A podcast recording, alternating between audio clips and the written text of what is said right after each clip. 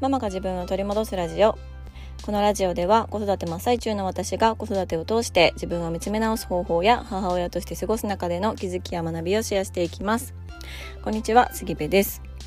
えー、先日ホワイトデーがありましたが私はねホワイトデーの存在をすっかり忘れてたんですね、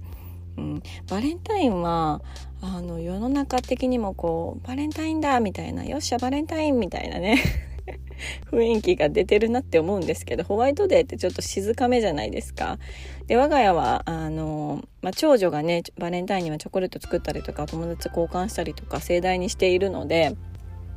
もう2月に入った頃からねラッピングのねやつを買わないとあかんとか道具材料買わないとあかんっていうのをすごくあの言っていてねバレンタイン当日に向けてあのこちらとしてもかなりこう気持ちを高めさせてもらってるんですけどホワイトデーって気が付いたらえちょっと待ってもう3月13みたいな感じになってましてそう存在をちょっとね忘れてたんですよ。うん、というのも、まあ、長男がチョコレートをねバレンタインの日にもらっていたのでお返しをしないといけないと、うん、なのに忘れていた。やばいってことになってね。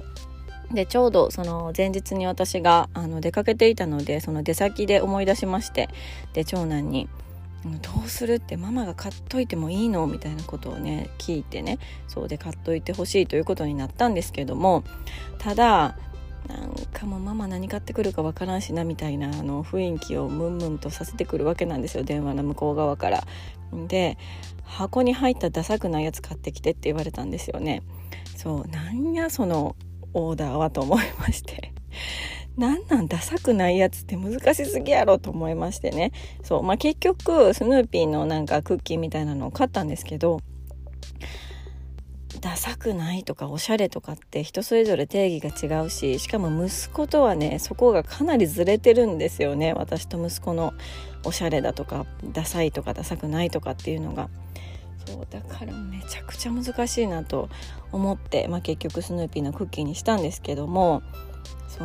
うまあね。まあ、それ買っていって息子の反応も微妙な感じでした。本当に。あのこれこれって感じではなかった、うん、まあこれかみたいな感じで。難しいと、はい、思ってました。そんなことで我が家のホワイトデーはね無事に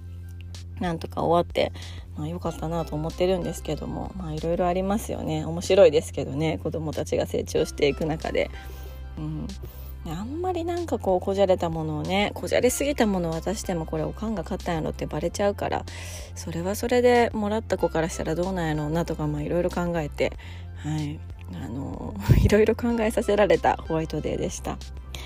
はいということで、えー、今日のテーマなんですが今日のテーマは好きなことで世界を広げるというテーマでお話をしようと思います。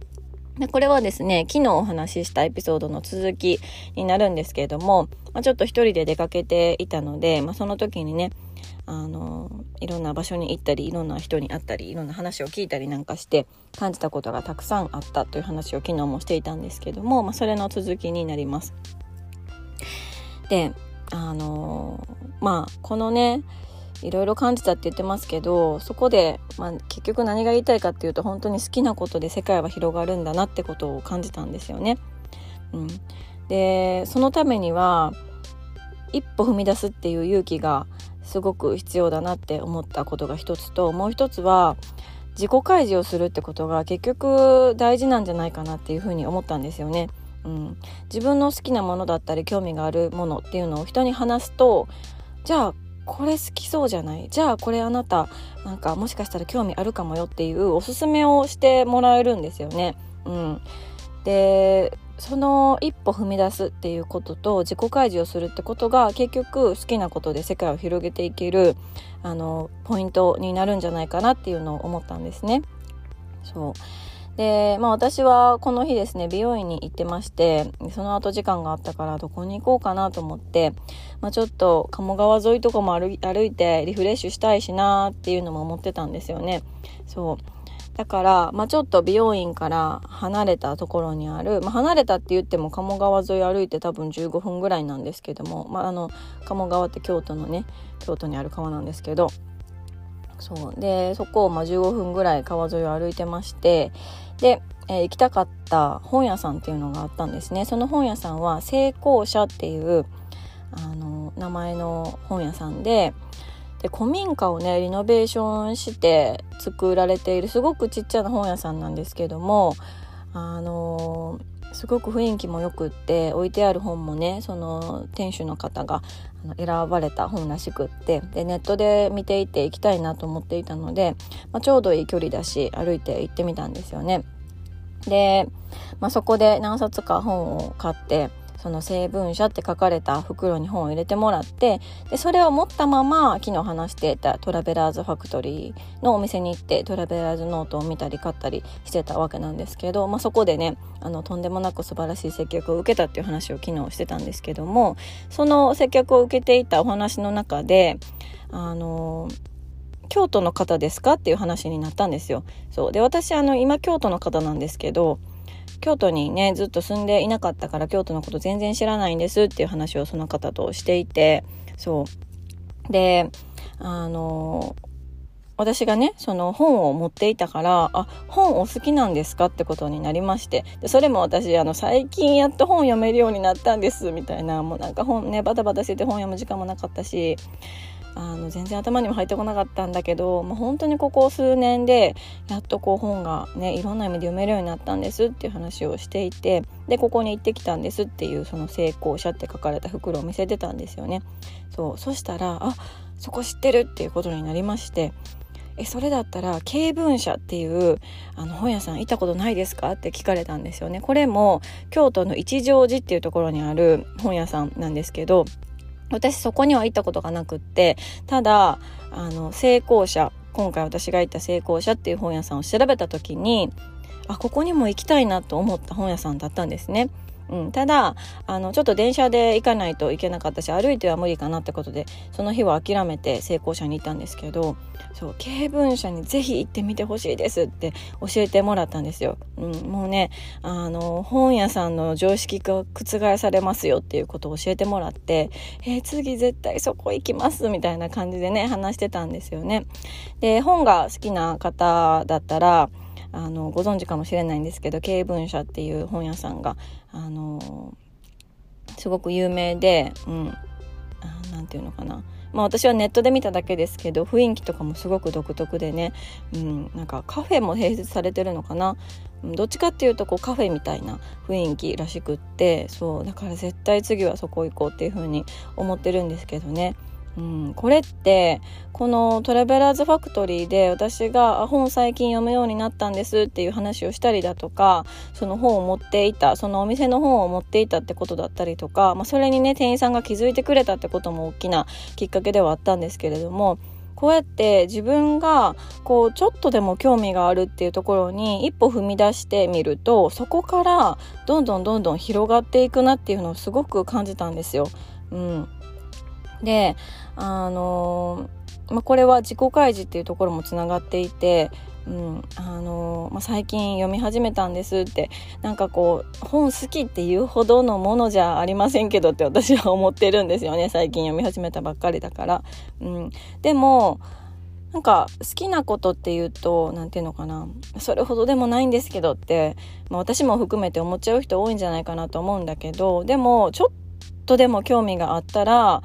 それが好き自分の好きなことって言っちゃって OK だと思うんですよね。うん、でそれをこう人に話すことで、うん、じゃあここ行ってみたらどうですかとかこの本読んでみたらどうですかもしかしたら好きそうかもしれないっていうふうに私はおすすめされることがすごく多いんですよね。うん、できっとなんかセグウェイさんこれ好きだと思うよっていうふうに言われた本って